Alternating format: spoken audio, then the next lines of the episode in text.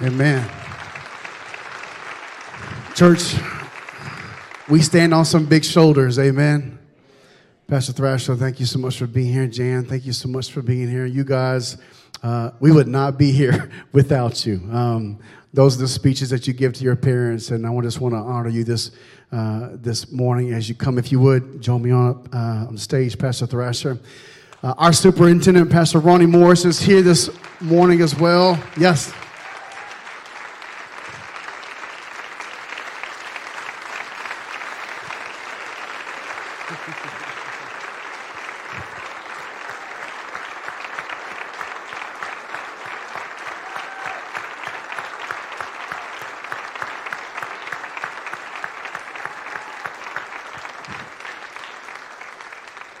I love to honor a humble man because they never like that, you know. Uh, Pastor Thrasher, thank you so much for being here today. You know, as I was just thinking about all that you gave to this church, one of the things I know you probably gave the most was your gift of time. Um, and so uh, I, I, couldn't think of a better way just to tell you that we appreciate all that you've given.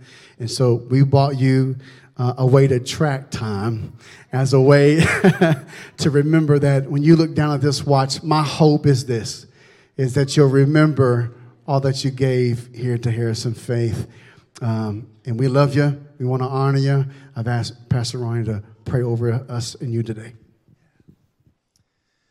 Father, we are so grateful to be most importantly in your presence. For you said, In your presence is fullness of joy, and at your right hand there are pleasures evermore. We're grateful that you've given us the example of being the chief shepherd. But God, I'm so grateful to stand between two of your under shepherds today. One who had a dream and a vision for what you wanted in this part of Boone County. But Lord, as I also look at the future and who you've placed, we still remember that you're not done. And you said the glory of the latter house will be greater than the former. And we're believing that. We know that. And as you spoke to us this morning so very clearly, dream on. Keep dreaming. Because, God, I believe that with you all things are possible. There's nothing impossible. But, God, we're going to remember this that you are the head over all things to the church. We're grateful for the men that you have placed to lead. But God, their focus is not upon the things on this present world, but their focus is on you. And so, Lord, continue to lead us. Lord, you said you will build your church and the gates of hell will not prevail against it. And you've proven that over and over again. And today we trust you more. God, thank you for Brother Thrasher. For God, everything that you allowed him and helped him accomplish. For it's not been by might or power, but by your Spirit.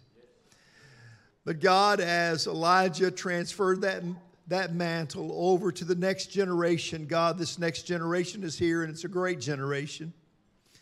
And Lord, you have promised that God, you're going to do great things, greater things, greater things. And Lord, we're grateful for the 50 years and for the promise of restoration and redemption and, uh, and for reproduction. But Lord, our hope and our trust is still in you. Bless what has been and bless what's coming. We pray it in Jesus' name. Amen. Amen. Amen. Hmm.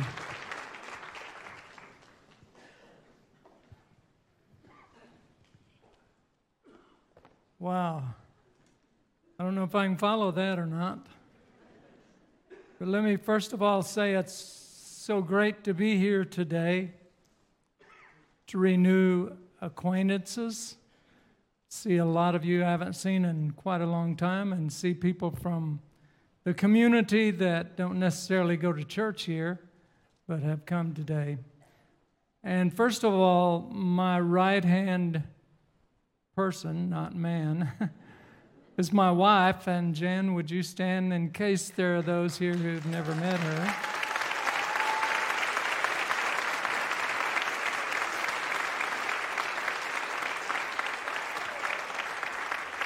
I tell you, I couldn't have done anything that I did without her. Preachers talk about having a, an accountable person they go to for accountability. Well, you just met her. If I didn't do it right, she'd be the first to tell me. And uh, after 57 years of marriage together, we think alike and finish each other's sentences and everything like that. Thank you, Pastor Scott, for the invitation of coming today. And I am honored beyond belief for the head honcho of the Assemblies of God to be here today.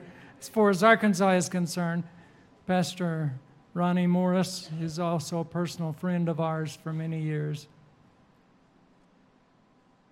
Well, I know you didn't come to hear me rattle on about stuff like this, but Remember this when you leave today. Well, I still can't preach. I never did learn how. Today, you're celebrating 50 years a, as a spirit filled ministry here in Harrison, Arkansas. Actually, it was April the 20th, 1973, when I first came to Harrison to meet with a group of men who wanted to start another Assembly of God church here. And the reason why I remember that date so specifically is because the devastating tornado that tore up part of Harrison occurred that day, and I came on the eve of that. We met together and discussed perhaps pastoring here some for a while, helping them get the church started. And then we decided when we clo- closed our meeting, we would go to J.P. Williams' home. He had lost his car lot, he had lost the fabric store, almost lost his wife, Moselle, if he hadn't pulled her out of the fabric store before the tornado hit. Lost cattle that were taken across the highway, and even one calf that was found later quite a number of miles away that the tornado had carried and was still alive. JP and Moselle were uh, in this church, a part of this church, as long as they lived. They're both in heaven now. And actually, I came as the first pastor here in May of 1973, so I guess that would be the first starting of Faith Assembly of God. We were young, we were in our 20s, our kids were small. My daughter was uh, the oldest child, and she and her husband pastor in Mississippi and have for qu- quite a few years. She has four children and, let's see, six grandchildren. I have to look to my wife for help. And my son is a project manager in Northwest Arkansas for a firm and lives fairly close to us, and he has three children. And uh, we're just glad to still be alive this side of the green. And I also, also want to mention uh, you've already met Wes. Wes, Trish, and Casey are here. Would y'all stand? Just let them stand because they were here quite a number of years. Wes came on as youth pastor, and then uh, his big forte was, uh, guess that's not probably the right word, but anyway, was worship leader. And he had some, we called them Branson style productions here on the platform. People came from, the buildings were full. We had standing room only for people to see the productions that Wes and uh, people that worked under him put on here at the church for several years, and then he was the associate pastor. So uh, he and I have a longer tenure together than probably any of the staff members that I had here, though I had quite a number of them. Our first place of worship when I first came to Harrison was an apartment, uh, upstairs apartment that had a outside entrance. It was over Bogle Pawn Shop, who he was in the picture. He and his wife uh, had the bus ministry here. And it was 20 steps up to the top of that apartment. And we, uh, I preached behind a chest of drawers. Somebody asked me if I was going to preach behind it today, and I said, Well, uh, that's long since been gone, but we were there several months. We actually had a high of 90 people that attended church there and it was against the law. They would have closed us down if the health department had come in because it was built as an apartment, a third story apartment, because there was a basement under the pawn shop, and they rented it out for people to live in, two or three, not 90 people. And we continued to grow like that until we had to do something else. This property was necessity, something we had to do. And so we, uh, we bought, first of all, five acres here, and, and then those days were great.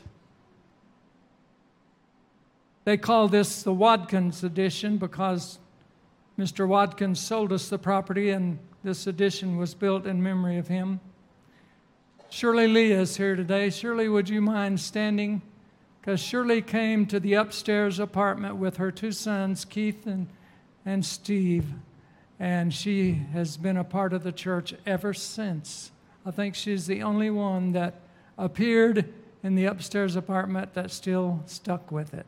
She watches most of the time at home now, but thank you, Shirley. Within a year, we had to get to the property, so the district had double wide mobile churches they used to start new works with and I don't know how many they had, but we used the one that was the last one to be used because it was in Springdale Faith Assembly, helped start the church there, and it was moved over here to the front of the apart, uh, property, and you'd freeze to death in the summer and burn up in the winter because the insulation had all shook down. Okay, I said something wrong. I never could get reading lips. But anyway, the property here was used with the double wide mobile church until we broke ground that same year for this 5,000 square foot building. And there were trials in the beginning, and I told some of these, but I'm going to tell some things today that. Uh, of interest to those that are new in the congregation. And my goodness, there are so many new faces that I don't know, which is great. That's a sign of a healthy church and a good pastor.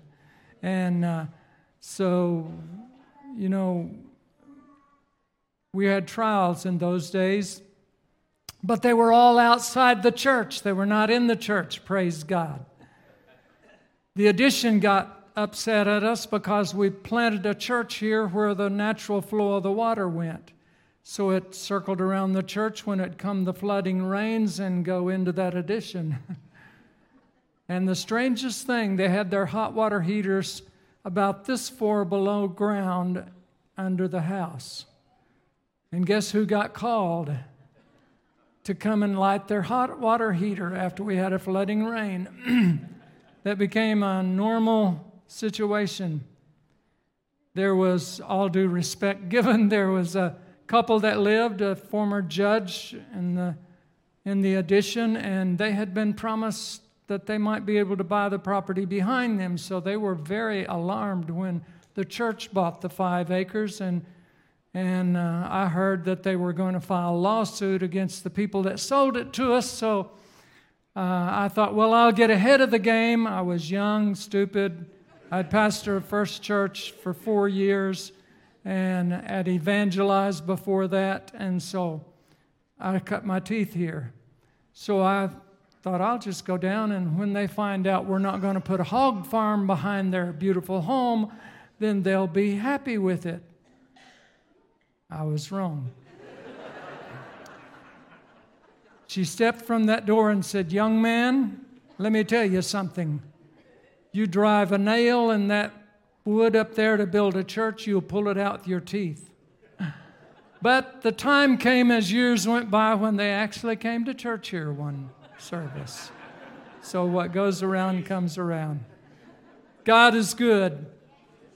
We were gone for nine years because I had a church full of new Christians. And I didn't know a lot about pastoring. And, you know, it was just a challenge. So we had a chance to go to Oklahoma to another new work and, and pastor there, which we did for four years. And then we went to Pine Bluff, Arkansas for five years to pastor an established church. But every year, this church would call us back because they didn't have much to offer and pastors didn't stay very long. So, and I never did think it was God's will for you to do what you done before, for you to go back. And I said no so long that the Lord finally wouldn't let me say no anymore, so I came, I agreed to come back. The church, the, pay, the paved road was dirt road then. The parking lot was not paved. People, when it rained a lot, and it did a lot, would sink down to their axles. The records would have to pull them out. It was a very uh, deplorable place to invite people to come, except for the people who were wonderful. But the people were all dis- most of them were discouraged because they hadn't been able to keep a pastor, and they said, "Well." This pastor will be there for a little while, even though he started the church, and he'll be gone then. But I never intended to stay as long as I did. It was never, I promise, it was never in my plans to stay over four or five years. Then I'd go on and let somebody else come. But 30 years came about, and I was still here. And everybody wondered, is he ever going to leave? And Finally, we did leave back in 2016, December, when I declared retirement. A lot of changes took place during those first years that we were here. It wasn't long before we built uh, the, the building, and then we decided to build onto the building. This was an impossible situation it was never thought to be feasible. We wouldn't be able to find people to loan us money. Some of you are here today who were a part of the church at that time, and I appreciate it so much. Your faithfulness in staying with the church. In 1992, we dedicated this sanctuary, a miracle it was, and we stayed until it was paid for. I mean, the loans may have been extended and you may still be making payments, but it's not on this building. And a couple of years later, they wanted to build a family life center. And I thought, oh my goodness, we just got through building. How in the world can we build a family life center? None of the other churches had one. And so God worked it out. We built a much inferior Family Life Center than some of the other churches that built after we did, but we started that trend which became popular in this area. So I want to give my, express my recognition to the original church body, whose very few are here today. Some of the children of those are here today, whose sacrificial living and sacrificial giving gave birth to this wonderful dream. But the only thing I can think of to tell you what made this church work was not me, but it was prayer. This church was baptized in prayer. I'm telling you, we prayed more than we did anything else. We had prayer meetings, Friday night prayer meetings, Wednesday night prayer meetings, Monday night prayer meetings. During the day, day prayer meetings, Sunday before church prayer meetings, prayer meetings back in the back while I preached. The men gathered back there for quite a long time and prayed. And then the women, they decided they should start one, so they started one on the other side. So it was baptized in prayer. It wasn't me, it was prayer. The Bible says in the book of Ephesians, chapter 2, and verse 19 and 22 now, therefore, you're no longer strangers and foreigners, but fellow citizens with the saints and, the, and members of the household of God, having been built on the foundation of the apostles and prophets, Jesus Christ Himself being the chief cornerstone, in whom the whole building, being joined together, grows into a holy temple in the Lord, in whom you also are built together for a dwelling place of God in the Spirit. And then the Bible says in Matthew 16, verse 13 through 18, when Jesus came into the region of Caesarea Philippi, he asked his disciples, saying, Who do men say that I, the Son of Man, am? And they said, Some say John the Baptist, some Elijah, others Jeremiah or one of the prophets. He said to them, But who do you say that I am? Simon Peter answered and said, You are Christ, the Son of the living God. Jesus answered and said to him, Blessed are you, Simon Bar Jonah, for flesh and blood has not revealed this to you, but my Father who is in heaven. And listen to this. And I also say to you that you are Peter, and on this rock, not Peter, but on this rock I will build my church, and the gates of hell shall not prevail against it. A church is not great because of its location. When we came back after being gone for nine years and the church continued to grow and we exploded in growth until we had to do something, we toyed with the board, toyed with relocating the church because Harrison was growing towards Branson, not this way. But we had the property here and bought some more acreage to go with it and decided to stay here. We had to do tons of uh, advertising to let people know where the church was. And one of the things that enhanced that was the productions that Wes did while he was here that got us acquainted with the community because we're not actually in the flow of things. But a church isn't great because of a location. A church is great because of the power of God. Read in the Bible about John the Baptist who preached the gospel in the power of Elijah. He wasn't in a great place, he was in a desert area. And his pulpit was probably a rock, if they had big rocks in those days. And the, pew, the pews was the burning sands of the desert. But people came by the thousands to hear the message by this man of God and to see what God was doing because he was changing people's lives. I say they came to see the man because John the Baptist wore camel's hair and leather girdle. He ate locusts and wild honey. He was a weird preacher. But he didn't care what people thought about him. He told it like it was, and they liked it or lumped it, and most of them liked it and joined it. And it became a revolution that spread from there around the world and is still going on today, thousands of years later. There was something that was different about the message of this strange man. When Jesus came along and preached the Sermon on the Mount, it wasn't in a beautiful edifice, it was on the shores of the Sea of Galilee, and he sat on a rock. I assume, and people gathered around him, and he gave the greatest sermon that people had ever heard. The point is, a great location doesn't guarantee a great church. It's not where you are that counts, it's what you are that matters to God. What happens in this place is more important than the place is. I always prayed, God, hide me behind the cross. Don't let people go away saying the pastor was so and so. People go let people go away saying God was there. That's where our needs were met.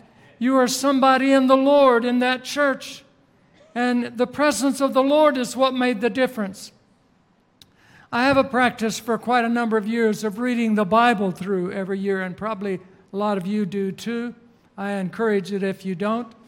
But I'm already in book of First Kings, and I've been reading. Uh, I'm retired. What else do you do? If you're not busy, your wife finds something for you to do. But anyway, I was reading about Solomon. Solomon was the son of David and became the great king of Israel and was quite a man of God. he was wealthy and God blessed him. He had wisdom. God used him.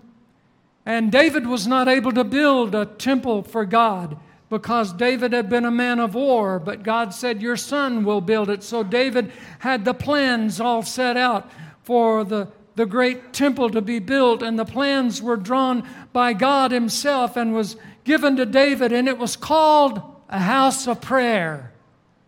The Bible tells us, well, the Bible doesn't tell us this, smarter men than me, and that's not hard to find, but they say that the temple required 183,600 men to build the temple. And it took seven years for that temple to be built. And it took 20 tons of gold because almost everything was overladen with gold. It was one of the rarities of the world of that day. It is said that even the furniture in the temple was covered with gold. The building was built without the sound of a hammer without the buzz of a saw. Not that they had electric uh, saws back then, but the Bible, but the Bible tells us it was built. They carried the products in from elsewhere and built the temple. Now I don't know if this is true, so don't quote me saying Pastor Pastor Thrasher said it was true.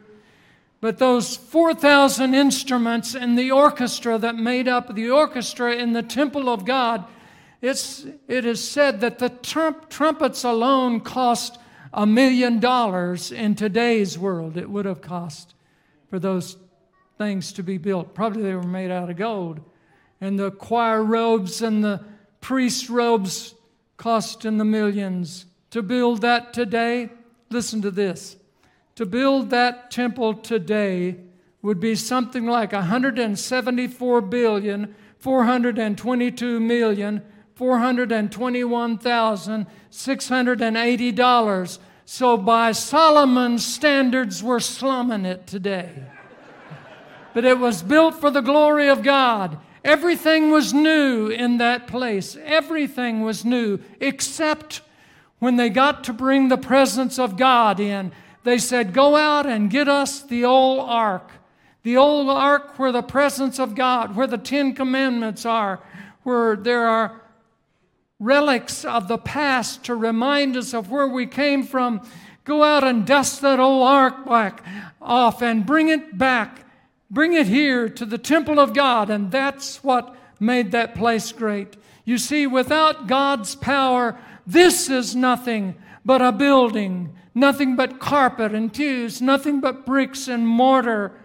But when God's power comes in, when Jesus shows up, it becomes the place where God can meet the needs of His people. It becomes God's church. That's what makes this church great. My prayer to God during the years, and I had early morning prayer meetings sometimes by five o'clock of a morning, and I wasn't an early morning person till God changed me around. But anyway, my prayer to God was, and let me say this some people thought I was an idiot because I would fight devils around these altars praying early of the morning. And one morning, there was a guy came in to work on the baptistry and caught me right in the middle of casting out devils. I know they thought I probably had a devil too. But God made himself real. I learned a lot here. Let me just tell this. I think I mentioned it at the retirement sermon, but I prayed, God, let angels fill this place. Let fire fall in this place. Well, I never did see any fire fall in this place, but there were times after the sanctuary was built, one day in particular, when the secretary said, I keep getting calls from people, we need to go check the church because they say the church is on fire. Well, actually, it was probably the steam from the sun shining on a cold roof and it was going up. It wasn't on fire, but at least people who drove by thought this church could have been on fire. I prayed, God, let angels come. Brother Don Jones, who is here today, was started a prayer meeting Sunday morning before church started uh, for the men of the church. And we would come and gather and pray, and I usually found myself on the platform walking back and forth praying, getting ready for the day. And I swear this is truth. I didn't tell it for a long time because I didn't figure people would believe. Now I've got to the place where it doesn't matter if people believe it or not. I know it happened. I can shut my eyes and still see from that door all the way around to that door, there were angels standing. They were huge. They were much taller than me. And you wonder if they had wings? Well, I don't know if yours does, but mine did. And they were all folded by their side, and they all had swords in their hand. And I can still see it when I close my eyes. Even today, I did this morning. I closed my eyes and thought about that and saw the, the angels standing around, defending the church. They were God's protection. I still often call for God's warring angels to come and defend the church. And I prayed, God, let your Holy Spirit abide in this place. In this day, and still today, the day of adversaries, the day of trouble and trials, and twisted and battered and bruised and broken lives, my prayer in those days was, I ask you, dear Jesus, be the rose of Sharon, be the lily of the valley, be the bright and morning star, be the Prince of glory. Let your power convince men of sin. Let the healing balm of Gilead break disease. Let the captive go free from our church services. Let depression and despair and defeat be broken. Let the shout of the King be heard among the righteous as we march forth to victory. Let the redeemed of the Lord say so. And it would happen. It didn't happen because of me, it happened because God was here. Make this church your church, I prayed. Then we can touch this community for you, not for us. And I'll make sure you get all the glory for it, Lord. The foundation is what makes this church great. The rock clause was found in that scripture I read in Matthew 16, 18, where Jesus said to Peter, On this rock I will build my church, and the gates of hell shall not prevail against it. The church will not strive or, or survive. The word would be the church will not survive because of us, it will survive in spite of us. In spite of all the critics who have tried to belittle it, in spite of all the things our friends have done to try to misrepresent it, the church stands triumph today because it is built on the solid rock, and that rock is Jesus Christ. It stands firm today. The church has a lot of critics, but it has no rivals. It is eternal today because it is built on the solid rock. This church has had some problems. No church is exempt from them because it is made up of human beings like yourself and myself. You've had some negative press, but the church has survived, and the church will survive. When the hands of time have blasted the Rocky Mountains level with the sands of the ages, the church of Jesus Christ will still be triumphed because it is on the solid rock a solid rock, Jesus Christ. If you're here today and you are suffering this morning with a broken heart, if your dreams have been shattered, I advise you go to the rock. If your home is under attack or your marriage seems to be falling apart, are you standing on sinking sand today? Go to the rock. That's the answer today. Your answer is not in the White House or in my house. Your answer is in this house. It's where the presence of God abides. If you don't, if I don't ask you to come to a beautiful church, it's because I say, Come to the rock, the rock Christ Jesus. Are you weary? Are you depressed today? Are you full of anxiety and stressed out today? Are you at a place where it looks like you're going to come unraveled? Then I'd like to say, if your life is unraveled, go to that rock. The song used to go, when you need a shelter, when you need a friend, go to the rock. The rock is Christ Jesus. I'm proud to be a part of something that is so solid we can't mess it up if we just stay hand in hand with Him. You are destined today to success, Faith Church, through Jesus Christ our Lord. The church is great because not only the foundation, but also its force. The Bible says in Acts 4, verse 33, with great power. The church is born in power. The day of Pentecost was not a myth, the day of Pentecost was a fact. It was just a 10 day prayer meeting. And then came the wind and the fire that filled the house and flames on the top of the people. It was divine power through prayer. The church was great in the New Testament because it was a supernatural church. And I'd like to announce to you if a church is not supernatural, it's not natural. I believe the Bible is supernatural. I believe salvation is supernatural. Divine healing is supernatural. The baptism of the Holy Ghost is supernatural and is still relevant for today's world. Jesus Christ, our rock, is supernatural. A man couldn't walk out of his own grave. That's not dull stuff, friend.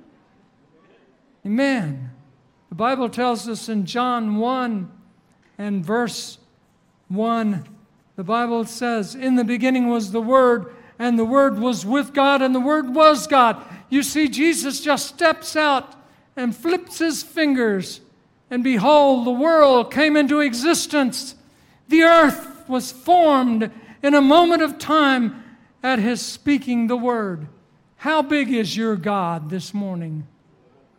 You come with troubles and trials and things that I've already mentioned. You feel God is not big enough to meet your needs? We rely on everything else, every social service that comes around, and God is the last option we often turn to. How big is your God today? Get him out of the box today. I want to tell you something about God. Jesus flipped his fingers and it all came into being. Men marvel still today, thousands of years after the creation of the world about this world and the worlds to come. Let me tell you something about this world. We live in one little area of this huge universe. There are many, I'll call them star states out there, clusters of stars. We just live in one, one little galaxy called the Milky Way. That's where you and I live. That's what we build our life on. That's what our home's set on today. We live in the sur- suburbs on what is called planet Earth. Downtown to the sun is 93 million miles.